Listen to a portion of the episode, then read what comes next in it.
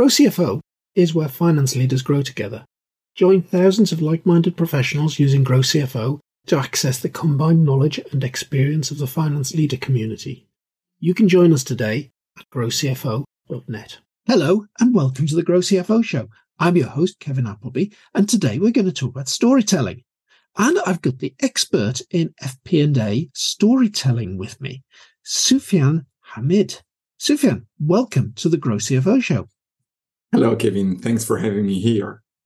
So, Soufyan, great title, FP&A storyteller. But now, tell us your backstory. If I have to go back to the first steps of my career, I have a classic start of career. I started as auditor at PwC, then moved to consulting at Deloitte. And it's only when I started to work in a company as a fixed employee was for a, a telco company in Belgium as a finance business partner that I really learned the importance of storytelling. When I was a consultant, you have your findings, you have your conclusions, and you have, let's say, the background and the strength of your analysis to be strong enough to convince. And yes. because you have this external aura, people tend to believe you. But when you are internal, you have to convince people that do not believe you just because you say so. And I have an interesting story about when I understood why it was important. I remember I was reviewing the monthly re- results with the finance director who had in his turn to present it to the management committee and to the exco. And he was supposed to present my analysis of the monthly results. And I was going from exception to exception.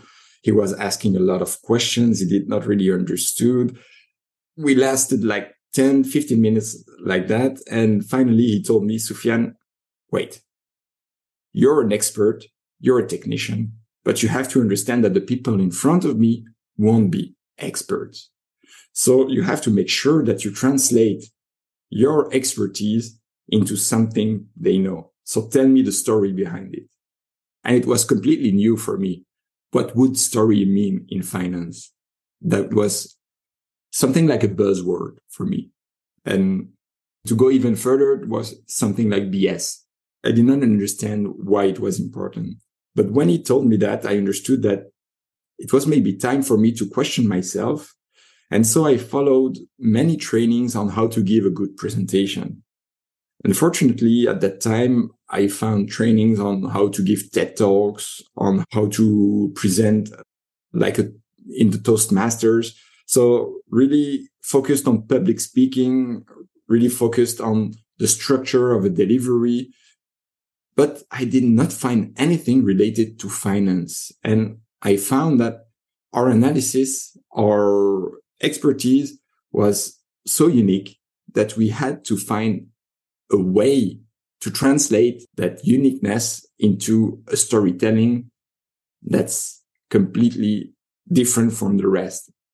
And so this is why I worked on it, tested, practiced, made mistakes, and eventually found a good way to organize the process from the analysis to the delivery of the presentation and the conclusions. And this process, I teach it since now three years and uh, I found it to be very efficient. Tell us a little bit about that process then. What's the magic? To understand that process, I first have to tell you about how I discovered that process. When I started to be interested in financial storytelling, I also started to interview CFOs, directors from my company, from outside of the company, even in the last years. And I found five main issues of finance presentations that come around in the different interviews I've had. The first one is that when you go out of a finance presentation, there's no clear message. You have a ton of information. You have a P&L, you have a cash flow, but when you go out, you don't know what to remember. That's the main feedback. The second thing is finance presentations are the same. And it doesn't really matter whether it's for an executive committee or a staff meeting or entry level people, non-finance, finance. No, the deliveries are always the same, are not targeted to the audience. The third issue is that the structure of the narrative is not compelling. Generally, how this works in finance, maybe you will confirm whether you agree with that or not. Well, we follow the structure of the P&L. So we show the full P&L and then we go for revenues, cost of sales, operating expenses, capex, etc. This is a nice way and linear way to show the P&L, but it doesn't really reflect the business reality behind. And so this is why it's important to structure and to find a narrative that corresponds to how people see their business and not really how people look at the P&L. So that's the third issue. The fourth one, well, we, we quickly discussed about this. That was the problem of the visuals. The slides are not appealing. There's too much text on the slides, too much graphs, too much tables. So we don't know where to look at. And the final problem was that the delivery is not great. Generally, this is the last thing finance professionals focus on. They prepare their slides if we are lucky, they prepare a message, but they don't practice. And so when they are in front of executives or when they are in front of a town hall of 50 to 100 people, they don't know how to deliver correctly. So they forget everything about body language, about public speaking, about how to engage the audience. And so uh, these five problems that we often observe in finance presentations well, I found a way to counter them. And this is my famous story framework. So S T O R Y. And this story framework actually represents a way to counter each issue individually. The S goes for select your message. Thanks to this part, you understand how to analyze your figures first and then to retrieve what I call the signal from the noise. So you have a cloud of information, just detect what is the important yeah. topic. What's important this month? I can relate well to what you're saying about being there and presenting the business results in the management team meeting. Back in my days, it's a long time ago now, and I was actually business partnering in a a business before I became a consultant, yes, I'd do exactly what you say. I'd put a slide up on the projector and it would show the P&L account. Mm-hmm. And we'd go through it and we'd look at the key variances and so on. And it fell into all of those traps you're talking about. It was great. You got a lot of executives around the table starting to fall asleep because it's Kevin talking about the P&L account again. Yeah, we were talking about bits and pieces of variances from budget. Frankly, they didn't care. And I know now from lots and lots of experience consulting, learning to present in better ways that what's the message has to be the first thing. Mm-hmm. Start yeah. with what's important this month. If there's only one thing I can tell them about, what is it? This is especially important because when you are in front of executives, for example. Let's say you have a slot at the executive committee. You have a slot of 30 minutes. Well, you are never sure that you will have your 30 minutes. Yeah. You can have five minutes. You can have 10 minutes. You have to be ready in those five minutes to tell everything they need to know. Although you prepared your presentation for a slot of 30 minutes, you have to be able to decrease it to the level of the executive summary where they have their conclusion, where they have the main takeaways and where they have the action to take. And even in the worst case, if you are completely canceled, you should be able to tell it in one sentence, which is yeah. what I call the elevator pitch. At that time, in one sentence, they should know what they should know and the starting point of their decision making. I think one of the biggest lessons that I learned about putting that kind of presentation together. We were actually looking at it was a consulting assignment. we're looking to present certainly interim results of the project we were doing. We actually needed the client team to do a lot of stuff.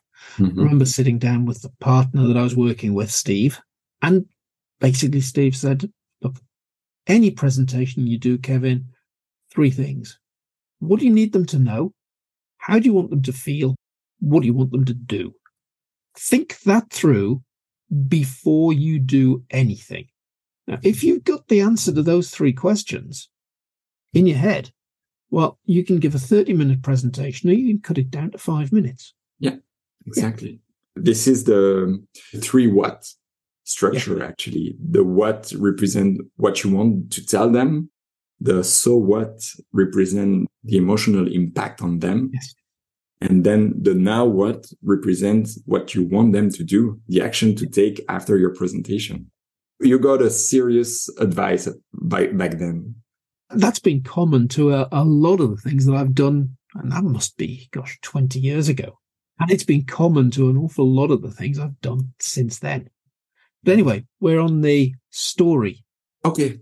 I told you about the S, which is the main issue that we find. But of course, there are four other issues and the T will stand for target your audience. Yeah. Because we often forget that you have to adapt to the people you have in front of you. And the way you will speak to a bunch of executives who are generally more trained to understand the financial statements than a staff meeting where you have entry level people, which will maybe require more explanations in order to understand the conclusion. So you will have a completely different approach. And another point in targeting the audience is that what we often forget in finance is most of our findings will put someone under the fire because it's human. People will feel criticized if their department is not doing well, their product is not doing well, if there's a mistake that has been done first you have to target the presentations toward those people. The step even before would be to pre-align with them yes. because you don't want them to find out the main problem together with the other directors, for example. Yeah. And that's something I've discussed a lot with one of our mentors, Susanna Sorana Davy. Mm-hmm. We talked a lot about how do you get proposals through board meetings things mm like that. And the common theme is, well, you have a lot of pre-meetings. You've got all the people on site that you need to have on site before you even go into the room. mm And then it's just a tick box. It, it's the same here. There's another point that I'd make around knowing the audience that you need to know their level. You need to spot who's being potentially criticized. But I recorded a podcast a while ago and we were talking about disc profiling and different personality types. And we talked in the podcast of, there was a, a particular guest who turned the disc profiles into birds. So you had the eagles, the parrots, the doves, and the owls, and recognized that each of those had a completely different communication style. Now, mm. the, the eagle was your potentially your CEO taking the, the 10,000 feet view wanted to know it very briefly. The parrots tend to be the marketing salespeople, like to talk about it, like to chat about it. The doves, well, according to the podcast we recorded, well, most of the doves are the HR type of people. They're inclusive. They're bringing people in. They're worried about feelings. The owls, mainly the sort of people you find in finance that go into loads and loads of detail. And your inclination as an owl will be to put a presentation together, assuming you're talking to other owls. Chances mm-hmm. are the people around the table ain't owls, they're doves, parrots, and eagles. Adapt accordingly. yeah, well, it's true. From our position of owl, we, we will have to know the other birds and clearly adapt to how they see from the sky and how mm-hmm. they see the details. So no, that I love the parallel with the birds. I should use it. to come back on the, the story framework, we were at the STO The O was for the organize your thoughts. I noticed that it was something that we were missing mostly and that we need to adapt according to a narrative. And this narrative will strongly depend on the previous step on the audience targeted. Uh, I won't give all the details, but to summarize, the audience will strongly make your starting depend. That means that with executives, people needing less details, people in a hurry, you will start directly with the conclusion and then develop your supporting evidence. While when you are with experts who know their work better than you, well, in that case, you will have to build the trust with evidence before bringing the conclusion. And so this approach will be what I call the inductive approach in which you communicate the conclusion before the evidence and the deductive approach where you first detail every evidence before making people understand what the conclusion is. And I think that we can make a parallel with, with the birds you talked about. The yes. eagle will be more inductive, while when you are in front of doves and even the parrots, they will need the construction of the evidence before having the conclusion. That's a bit to summarize the structure of the story. And then you have to know how to start, how to end in order to keep the attention of the people to be engaging. And one of the ways to engage is also the visuals. And that's the next step are review your visuals because although the slides are often the main point of focus for finance people, it shouldn't be the focus first. The second thing is finance people are not really good at it. And I say that because I was like that too. I added as much information as possible.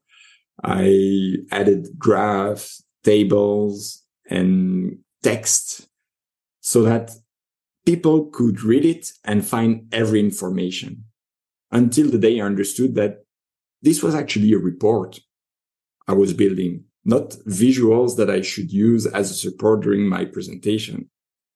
And mm. I noticed that this disease is shared amongst all finance professionals. Oh, it is very definitely. Go back to your original observations, the mm-hmm. P and L account. Yeah. What goes on the first slide? Probably the P and L account. That's super important what you say because people don't care about the P and L generally when no. they are not in finance. They want to have the big figure. They want to have the final result or the result they do care about hence the importance of targeting the audience. This focus on slides is so strong that when I share my knowledge and my expertise through trainings, through method, my methods, well, I only start talking and touching slides as from the two third of the training. So the two first thirds are to determine what the message is, to assess what the audience, uh, who the audience is, and to structure your story. And only when you've done that, you start opening PowerPoint and you start building your slides. But often, and I guess you will agree with me, people start with the slides. They have their slide deck, which is generally synchronized with Excel and they just have to touch a button. It will update the tables, the graphs, and they will finally send it two or three days before the presentation. So basically they are building a report and then they think, okay, how will I communicate about this? While I propose the contrary, touch your slide only when you've done the work of what you will say. Or fine, prepare those slides in the standard tables and so on that you normally would, send it out as the report three days before the meeting, but then do not present it in the meeting itself. The thing to bear in mind here is that you're there in front of your audience delivering a message. As soon as you put a slide up on the screen, people start reading the slide, not listening to what you're saying. Therefore, only put information on the slide that reinforces the verbal message that you're giving, not something for them to go away and read and look at 15 lines in the P&L account and each person in the room is looking at a different line and looking at a different variance according to which part of the business they're in. And nobody's taking any notice that you're saying well look the uh, the gross margin's down by 20% what are we going to do about it what i usually say your slides should help you not steal the, your thunder they should be a sort of support and so the focus will be on what you will say and if you have a graph that can help, great. If you have a headline that can help, great. But normally they shouldn't be enough text so people could understand them on their own. And this is what I generally criticize on the pre-reads is that we use slides and we send them three days before. There's enough to read because of course people have to be able to understand them on their own. But then people use the same support for their presentation. And just like you said, Kevin, when they do, well, they just read it. And mm-hmm. even the presenter reads it because there's yeah. so much text on it that finally there's no other way than just respecting the same structure. And people will also read it because it's natural when you have something written in front of you, you will start reading it to find information and you will not be focused anymore. So the slides are something that people in finance can improve. They definitely can improve it. And I would say that they can improve it by touching them much less. Less slides, less content, less graphs, less tables, less of everything, just to make sure that the slide deck is only a support. And rather than start by saying, here's my existing slide deck, how am I going to cut it down? go the other extreme and say, right, what happens if I walk into this meeting without a slide deck? Mm. Okay, fine. Where might a slide help amplify this message? And actually, that helps you enormously in that earlier conversation. Oh, you had 30 minutes. Mm-hmm. You've now got five because we overran on something else. I got a funny story uh, about this. Like two weeks ago, I gave a training about storytelling to a team and I gave an assignment for each table. They had to give a presentation. They all had the same time. It's just that most of the tables were so focused on preparing the slides that the team who presented the best results and who were able to give the message make sure that we listen to them, use perfect body language and organize a discussion after the presentation were the ones who didn't have the time to prepare the slides. After a certain time, they were seeing that it took so much time. I was keeping repeating to every table. You can present without slides, but the slides won't be able to present themselves. The best speech and the best communication came from the team without slides. And that's self speaking. Yeah. And go back to something we talked about earlier. What do you want them to know? How do you want them to feel? Mm-hmm. The slides can help you confirm what do you want them to know. Because if you're putting graphs up there, you're putting facts. How do you want them to feel? Well, isn't that best conveyed through tone of voice, body language, and things that are coming directly from you. So if you've got something behind you that is detracting them from you, the individual presenting, well, you're going to lose all of that impact, aren't you? I do say that visuals also help touching the emotions of the people. When you use colors like red, green, it directly touches the emotions and people understand it's good, bad. So they help, but it's true that it's the least effective weapon you have as a presenter. Yes. So hang on, going back to the story, where Indeed. did we mm-hmm. get to? We talked about the O. The O, and we just talked about the R, review your visuals. So that leaves us with the Y. I didn't really find a great verb for that, but I wanted my framework to be called story. So I used yield to question. because the main problem was the lack of preparation. And often the lack of preparation is represented by the questions you cannot answer during the presentation. In finance, we have tons of questions that come from our audience. Is that figure correct? Where do you find this back? What's the main reason behind that fact that you tell us? If you don't prepare it well, and this is why preparation is key, you will not have prepared the answers to that. And in a presentation, you can say, I don't know. I will come back to you. Give me like one or two days and I will provide you a proper answer.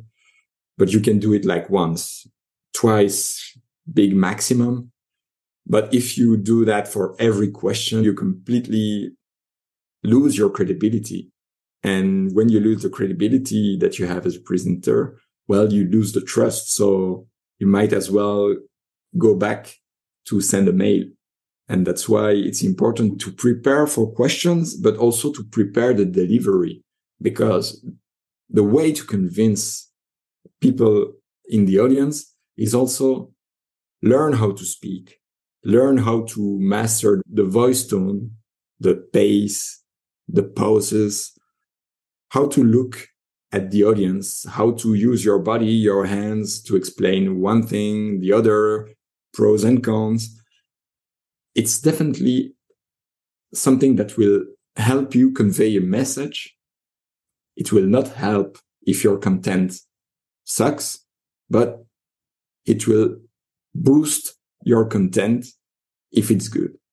And that's yes. why you have this unique opportunity as a presenter to deliver a stronger message than by just sending an email. People need the contact with human people they will be convinced by someone who presents well, who is at ease with public speaking. I don't want finance professionals to focus more on being a, Toastmaster speaker or a, a TED talker. No, the goal is to have enough confidence to deliver your message confidently and convince the people who are in front of you. But be focused on the content first and then deliver your presentation by practicing it a lot. And this is something I haven't seen a lot. People rehearsing a presentation. And this should happen much more often. Rehearsing is something that I hate. And I can think of times we've done it. It's been in a consulting setting. We've been presenting a proposal to a client to do some work with a team going in there to present, and we've run through the presentation two or three times in the office. I absolutely hate doing that because I never react in the same way rehearsing it as I do when there's actually some real people in front of me that are listening and are taking it in. Mm-hmm. But flip side of that, that I've found in a situation where you're going in to talk to the business team, you tend to know the individuals in the room. So one of the techniques that I use is how's Fred going to react to this? What am I going to expect from each of the people around the table? Think it through. What are their questions? What's high on their particular individual agenda? Am I saying something here that I can either say this in a way that I can bring that person in at this point because they're probably going to give me some support because I'm in one of their pet subjects. Mm-hmm. Or, ooh, that's going to be a bit painful. Do I need to steer away from that one or, or somehow reframe it? Again, it's coming back to an earlier point know your audience. Mm-hmm. But rehearsing, knowing your audience is, is actually quite powerful. And when you have colleagues who know your audience as well, you can use your colleagues to help you well, gathering the potential reactions, trying to brainstorm on the potential questions, objections. So the best setup to rehearse would be with colleagues. Yes. With your, with your colleagues. And if you have non-finance colleague who can help you, that's even better. Uh, but it's true that today, especially with the work from home ten- trends that we see, it's not always easy to find colleagues who will attend your presentation and your rehearsal. So in that case, what I would suggest is that there are tools in PowerPoint, but also on the web. There's a tool called Yoodli. They help you rehearse and they will detect if you repeat a word often, if you use filler words, if you hesitate too much, they will calculate the pace of your speech. They will assess the tone of your voice. In such case, it's not perfect, but it's at least something. And for people who do not feel at ease to rehearse in front of other people, that's already a good step they can use. Yeah. There's something that I actually find quite horrible. You and I are sitting here now. We're, we're using Zoom to record a podcast. We're having a great flowing conversation. But if I sit down to record a video that's going to go into an online course and all I'm doing is staring at the screen, I will make mistake after mistake after mistake. And it's absolutely horrible. And so re- that element of rehearsing I find really difficult personally. It is. And this is why most people don't do it. And I force myself to do it at least once because although I don't really behave like an actor who rehearses before a play, it allows me to go through all the structure and correct elements that I don't find that would fit in the structure. For example, slides that I don't feel comfortable sharing because they take too much time or because they um, deviate us from the main message. And this is the most important thing I would say in the rehearsal is to be confident about what you will say and how you will say it. Not really to deliver a stellar presentation. I mean, there are some elements of focus and on our sides, I don't want people to think that they have to be able to speak in front of thousands of people. That's not the goal. The most important issues that were detected by my conversations with CFOs, finance directors, FP&A managers is not how people talk or use their body language. It's mostly about the preparation. And so this preparation through one rehearsal on your own, on your side allows you to just bring the last corrections before jumping to the, the wide world. You came up with just one little interesting thing there. I want to explore a bit further. No? The modern tend, tendency for remote working. Mm-hmm. Spoke on the podcast a couple of weeks ago with uh, two CFOs, separate podcasts that are both working with remote finance teams. They're spending very little time in contact with each other and in direct contact with the rest of the business. Now, if you're in that remote position and you're using Zoom or Teams or whatever your company's favorite flavor of communicating is, how do we adapt to that, Soufyan? Because the tendency will be, oh, I've got some slides. I'm going to screen share. We've been talking tone of voice, we'll find that'll still be coming across, but we've been talking body language. Suddenly, as you put those slides up, your picture either disappears completely or goes into a tiny little box at the corner of the screen. Mm-hmm. Everybody's focusing on the slide and not you. So, how do you deal with that situation? That's a tough one. And it's true that we have to adapt. We lose a lot of our body language when it comes to, remote presentations. What I suggest to people is the following. First, you have to exaggerate the only things that's left for you. And the only thing is your smile, your yeah. moves and your hands. Yes. You have access to your hands. So use them. Even if your picture becomes super small on the right side of the screen of the people, they will see you move your hands. And so they will often have a glance at you.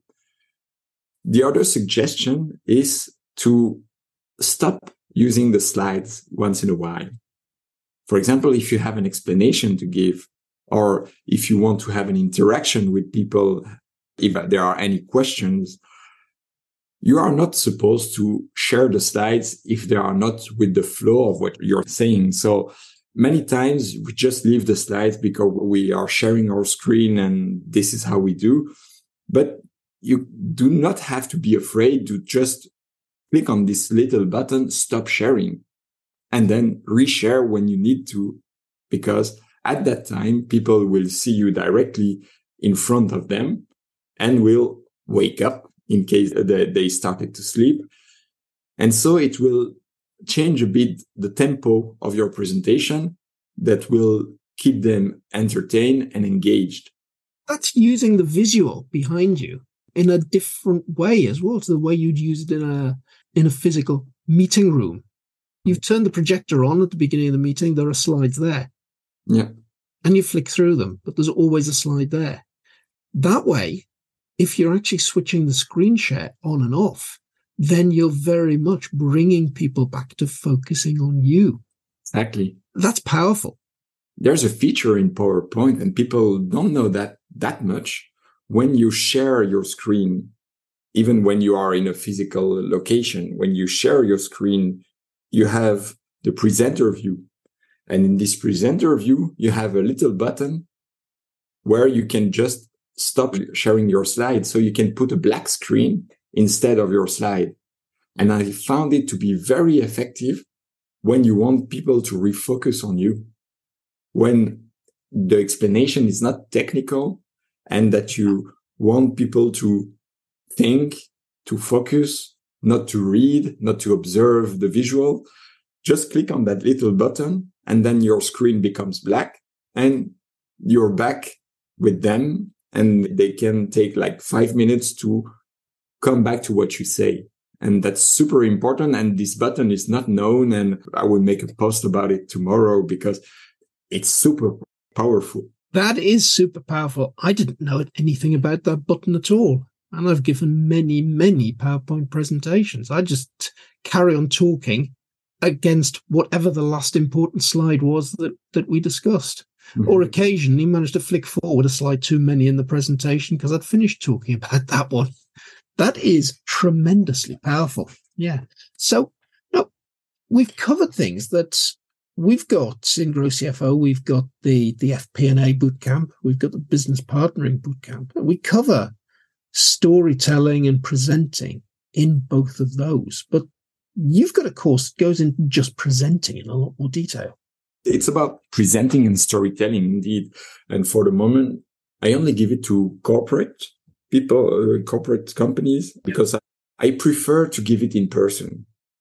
Something that I want to train in person. I want to have groups that are big enough in order to play the roles, to have enough feedback, because it's super important for me to be able to give feedback to the participant, but also that they get feedback from their peers.